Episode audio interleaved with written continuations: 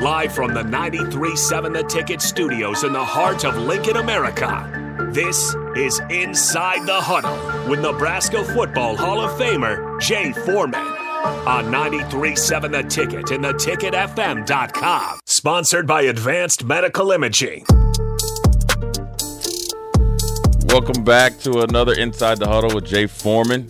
Myself and Harrison pleased to be with here with you on another early Sunday morning. But uh, look, when you have a lot of recruiting news and the Husker football right around the corner, uh, you make sacrifices and uh, definitely be here early and often. Um, Inside the Huddle is brought to you by Advanced Medical Imaging, located at 7601 uh, Pioneers Boulevard.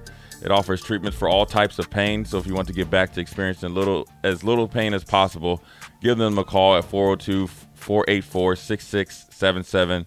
They are on Facebook, Instagram, Twitter, and I will be um, promoting them on my Twitter uh, as well. Harrison, good morning. Morning, man. How you doing? Not too bad. I'm getting used to it. Yeah, the yeah, I old know. wake up call. It takes a couple weeks, but uh, now I'm kind of getting used to it. Full swing now. Ex- exactly, because once you start um, getting up early, and then the like a weekend that you don't have it, then you be like, man, you yeah. know, then you you're waking up at 6 a.m. Yeah. Not knowing what to do. yeah, exactly. Just sitting there staring at the walls. But uh, we're here, and um, yeah, it's not too not too bad getting up. And it's a beautiful morning. And uh, one other thing that's been uh, pretty pleasing, I guess, Harrison. Um, you know, we mentioned us getting up early. Mm-hmm.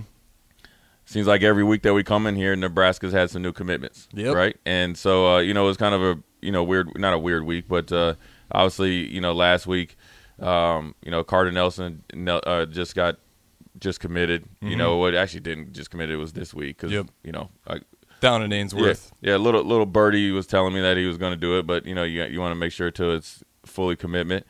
Um, and then you had a little bit of the opposite, right? Uh, you had a, a Nebraska recruit, I think, from Omaha Central that committed to Illinois. And then it seems like uh, out of nowhere, right? You know, as soon as the you know Nebraska recruiting, it, it always seems like you know Nebraska recruiting was doing well, but then everybody started complaining. It's either the first complaint was, all right, too too many kids from Texas. Well, then we get two kids from Bellevue West, and then obviously you know Carter Nelson, who's the number one player.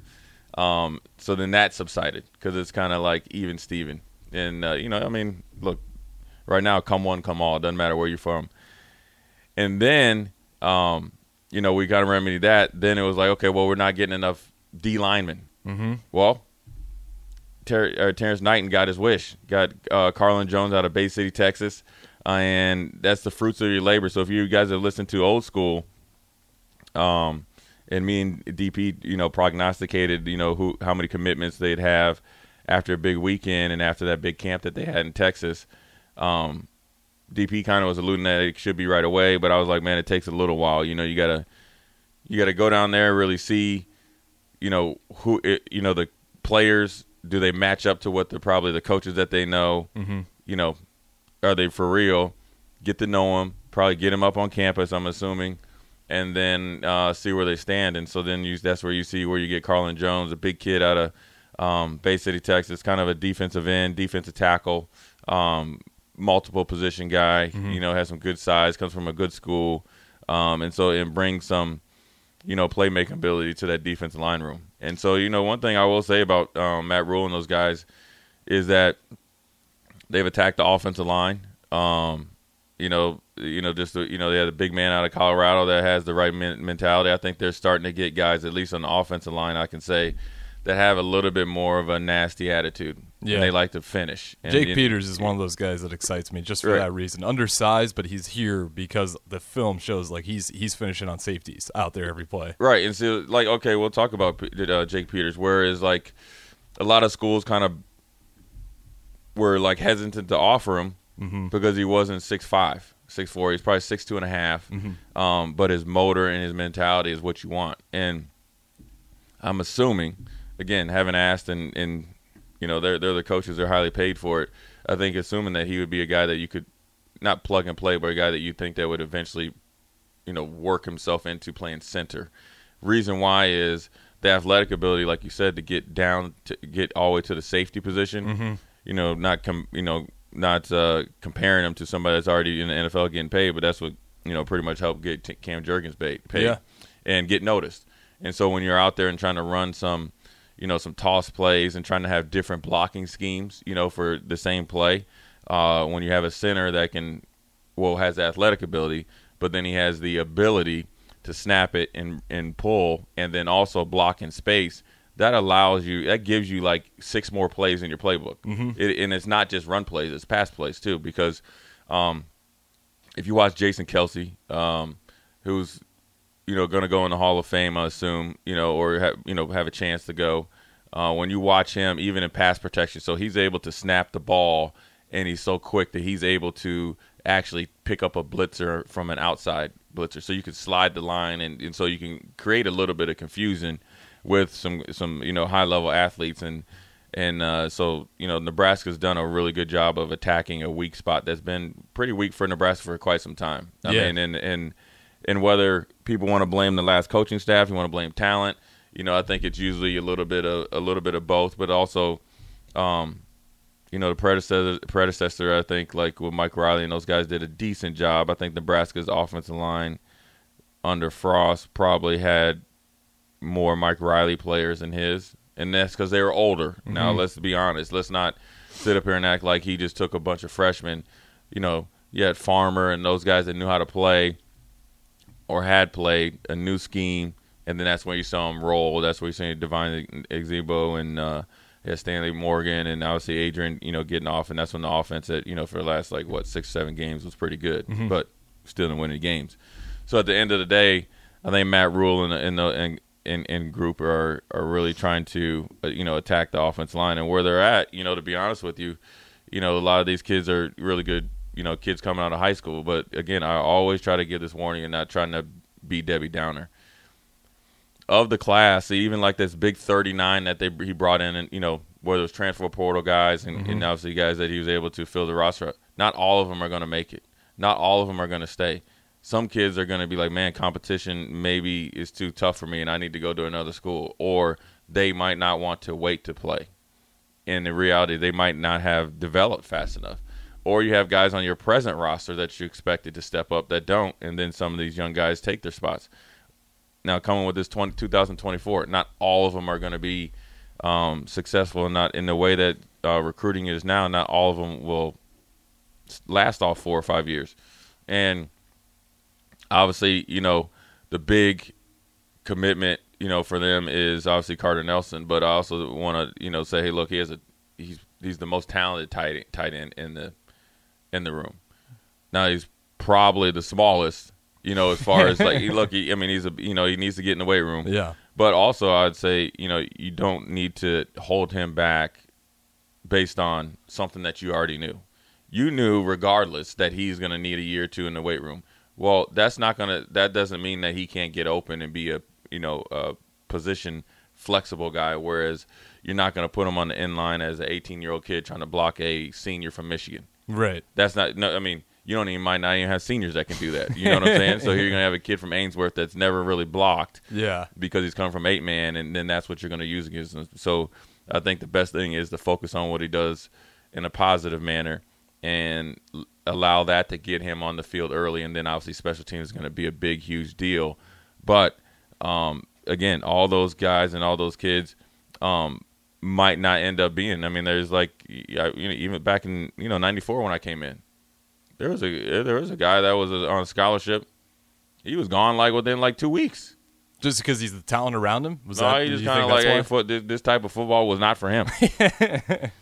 Literally, I see it. I could, especially in those, we get to that 94, 95 era. Yeah. I can see it was some hard, guys man. I mean, it was. I mean, you question, do I really? You know, am I really good enough? Mm-hmm. That's number one. I mean, that's the most anxiety that you'll have, and and and it's regardless of if Carter Nelson came in. I mean, Grant Wistrom was the number one. I think player in the nation. If not, I know he was the number one defensive player in the nation Mm-hmm. when he came in. He was a USA Today and everything. He was all everything, and I'm sure I was roommates with Grant, and I know that he, you know, everybody has. Look, you go and you play four years in high school, or you're in high school for four years, so you work your way up your whole adolescent life. To, this is because when you're going to the high school games, this is what you want to do. This is what mm-hmm. you want to play. So that is like a and that's a huge step, right? To be able to be successful in high school football. Then you're a huge step enough to play college football. Well, at that point in time, you're going. Nebraska was Georgia and Alabama and Clemson and Ohio State and Michigan, or whoever it is. So you you do wonder, am I really good enough? Yeah. Because you see some guys that you've seen on national TV that just got hosed against Florida State, and where do you compare? Mm-hmm. Let alone the un- unknown of who else is here. Because it's not just one year. You know, Nebraska at that point in time was not just one and done. They've been good for like 20 years. Yeah. Longer than that. And so you do, you know, there is anxiety for these young young men when they get here. The ones that are even here now, or, you know, that was 2023 and about to mm-hmm. kick off, they still have anxiety. They still will have anxiety because even if they got here for summer workouts, they didn't get to go through spring. But here comes two days. This is a new coaching staff. So even if they visited here two years ago, they probably were more familiar with who was on the team. Now Right. you don't know. There's 39 new faces. There's guys that you, you thought that would be around, that could have been around, that are gone.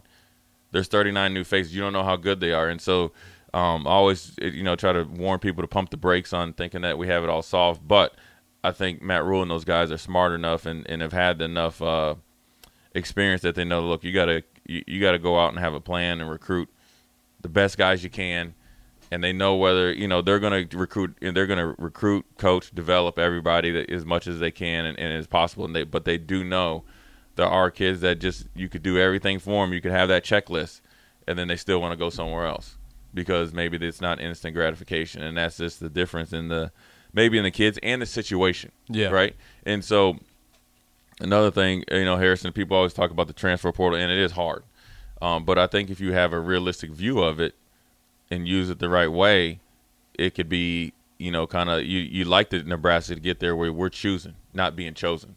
And what that means is Alabama and Georgia. I don't even know, know if Georgia's even winning the tra- You never hear anybody saying I'm transferring to Georgia and Georgia. I think they're just they're always the guy. They got their guys. Yeah, and they got their picks. They don't Yeah. need to lean on it as hard like Michigan State did the one year. Right. You like to be like Alabama, right? Mm-hmm. They went into the transfer portal 2022 and got Gibbs, specifically a player for a role.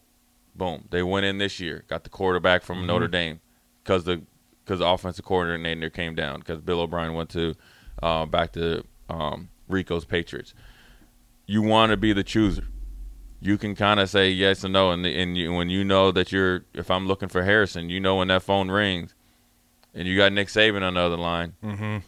It's all business. And you know, nine times out of ten, when you get down there to Tuscaloosa, you're not going to say no because you see what could happen on the outcome. Versus, we're no- you know, I'm sure Matt Rhule and those guys are you know more choosy, but versus if you're going there and trying to solve multiple problems, and you're kind of just throwing money and attention at it. Mm-hmm. That's different because then there, the one that screams of desperation, but then two, it also lets you know you have a lot of problems that you aren't willing to solve or can't solve on your roster.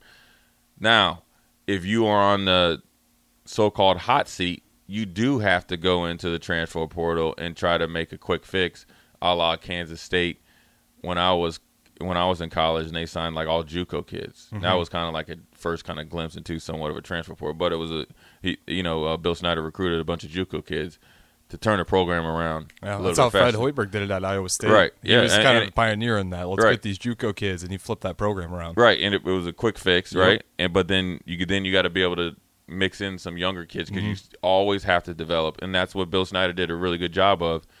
He did it for a couple of years, but he still recruited enough guys that they, he knew that you know they needed some time, and then he kind of was like, you know, pretty good stalwart. And so sometimes when you're on the hot seat, which obviously Matt Rhule isn't, um, that you have to go in there and and try to hit Yeah. to give yourself another year. I think you get there if the timing's bad and the development hasn't came to fruition. And I think the last staff is, is a little bit unique because of COVID. It just Yeah. hurt them. It just would, you know, I wouldn't say that was like a death sentence, but it definitely. I think when and I keep saying this when I think when Frost was hired, I always say his runway was unlimited. Yeah, it was a seven year contract, but it pretty much was a 70, 70 year contract. I think teams that didn't have their foundation set yet like a Georgia and Alabama, they could go through that COVID era. Oh, yeah. the teams because like we saw the same thing with Fred Hoiberg. I mean, you could go Yeah. across the sport. Like that COVID year, the roster was it just wasn't there. Right. It was really hard to do, and then that's why it's so important to get that development, get those high school kids in there, and that's how you can kind of work through it. But if the foundation wasn't there and you don't have those high school kids, yeah, you get that Scott Frost, that Fred Hoiberg era that you just kind of want to forget about. Yeah, it well, I mean, it, it just you're, you're playing, you're going into a fight. The equation is against Mike Tyson, one hand behind your back. Yeah. You ain't got a chance in hell to win, and it hurts. A, a pro, it hurts Nebraska's programs, but specific, uh, specifically the football program. Like I said, when Scott was hired, the runway was unlimited. It really was unlimited. He had a chance to coach here forever. He really did Yeah. And it, and he had a chance to be at Nebraska and really call every single shot. He would have been at the point where he even if you had an AD, he would have been like he got to pick that, you know, if you win. You, He mm-hmm. pretty much was running. I mean, he really was running the show because he was, you know, they were, you know, obviously went and had Hank Bounds involved in the new project and stuff like mm-hmm. that, and he wasn't no longer employed here and stuff, so forth and so on. But the runway was long, so then therefore you should play the long game. You're you brought him in and developed the roster, so we went extremely young. I mentioned this before in another inside the huddle, and then boom, COVID hit. So even teams like Minnesota, Purdue, um, obviously Wisconsin, um, and, and Ohio State and, and Michigan and those guys in another Penn State and those guys they're in a whole different atmosphere. Mm-hmm. So you got to think. P, let's look at Minnesota. PJ Fleck, even though they had COVID regulations way worse or more more um, strict in Minnesota versus here statewide, they were able to come together and beat Nebraska with absolutely no practice because of the foundation and the winning that they had done two years prior. Mm-hmm. And they had more veteran players. They had one of the best running backs, uh, you know, in in the Big Ten, and one of the quarterbacks that's been there forever because he had hair when he came in as a freshman and was completely bald by the time he left Yeah. and you had an NFL receiver, eventually NFL tight end, numerous offensive linemen getting picked, and then you had defensive line, and then they hit on a couple of their transfer portal guys. Mm-hmm. So essentially, you know, all they all they wouldn't say all they needed, but they had a plan, and they were able to do what they always had done, and that's run the ball and get better on defense. And so, I think you know when you're thinking about this in the transfer portal and in recruiting you know, fans and stuff, just be a little bit, you know, I want to say cautious, but realistic that, hey, look, we're getting all this talent. Let's let them develop.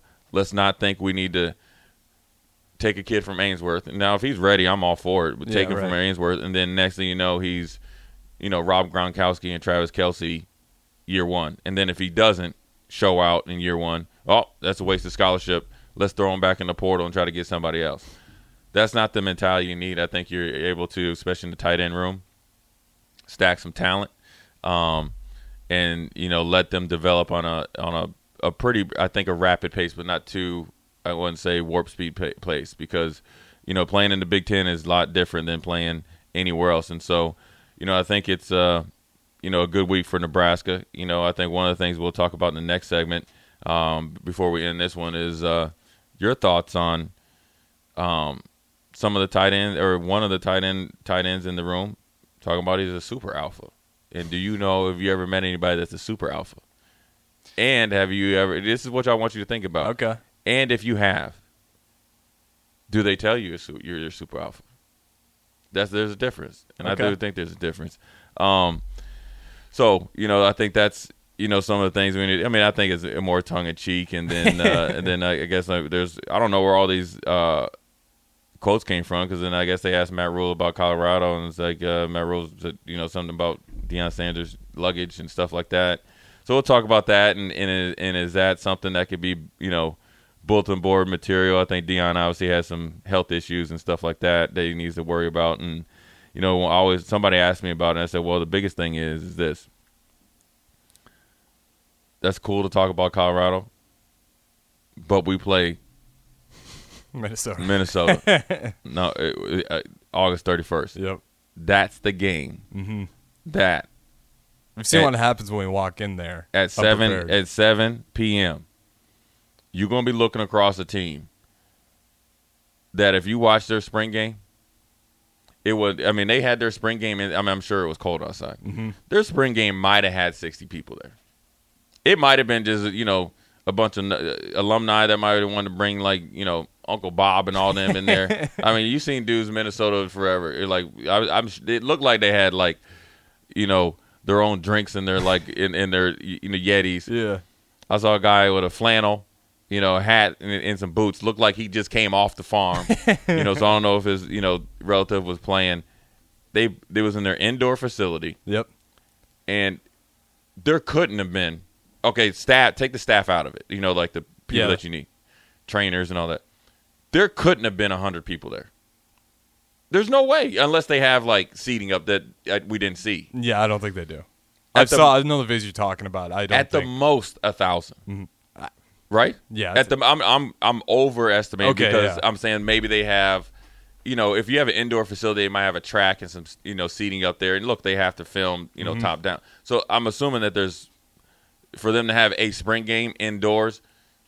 There had to be you know some more people there, but there wasn't. But I'm guesstimating the most was a thousand, and they went at it mm-hmm. f- from a physical standpoint, like they were playing at the Rose Bowl. And there was no, there was no fancy plays. There was no music, or there what they did have music. I'm not trying to say like T or PJ Fleck had them in there, and it was like prison football, you know. So it, you know, it wasn't like the longest mile and stuff, yeah. you know, like uh, you know one. But they, it was extremely competitive. It was extremely physical, and it just seemed like rinse and repeat. Minnesota had four running backs. They it's like it's like the Minnesota goes and gets guys, and it's like they just all look the same. Yeah, they have that same same- offense, same- simple package, same- but try and right. stop it. But the running backs though, Yeah, none of them are you know seem like they're over six feet tall. About five ten to six feet tall. mm-hmm. Two fifteen to two twenty five. Short area quickness. They must run inside outside zone a thousand times at, at practice. Literally. yeah, these, these dudes might run inside outside zone at 60 you know when they get back together they just line up and they run they're running right wedge blocking and so you know that's the game that we need to worry about and be focused on that's what you're training for mm-hmm. you, you know what i'm saying Well, I that mean, week zero too, you got to get up. Like you, you, you can't be wasting time on a week zero. No, and I, I like that though. Yeah. you know, I like to play. I mean, you know, the one thing about this, and, and we'll talk a little about this in the, in the second segment because we got we're up against the clock. Is like, you, I want your opinion, and and two is like I I never realized like when we played. Now, granted, we were obviously one of the best. And, you know, actually, you know, one if not, the, we were the best. I mean, but. I just, regardless if I was at Nebraska or somewhere else, I would have just never, I'd never thought about if when I looked at the schedule and we only had 12 games, I wanted 14. If we had 14, I wanted 16. I, now, granted, that's just me. Mm-hmm. I'm sure by if we played 16 regular season games, when I did it in the NFL, like you get a little worn out, but not really because the coaches took care of us, and we and you know we were just on the front end of treatment and taking care of your body. You know, nobody you know really know the benefits of getting in the cold tub and, and massages and all that. I did when I first started, you know, coming back to Nebraska after I retired, say like 2010 or 11. I was so surprised that the players and a little bit of the media, but more of the players because the media gets it from the players. They worried about what time they played, what time of year they played, and who they played.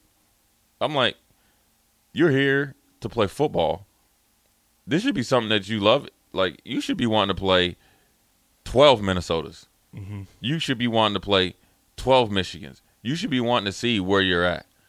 You know, you should be able to want to compete and then, you know, get better as you go cuz I think the better competition you play, yeah, if you start out losing, you're if you really compete, you're going to find a way to win and find a way to kind of, you know, lessen that gap. And so um yeah, you know, like you said week 0, yeah, you better start thinking about it. It is it is on like neck bones. So um, that's a good first segment. Second segment, we're going to jump into a little bit of who's an alpha, who's not an alpha, and what do you think about game times and uh, how Nebraska prepares moving forward. This is Jay Foreman and Harrison on Inside the Huddle.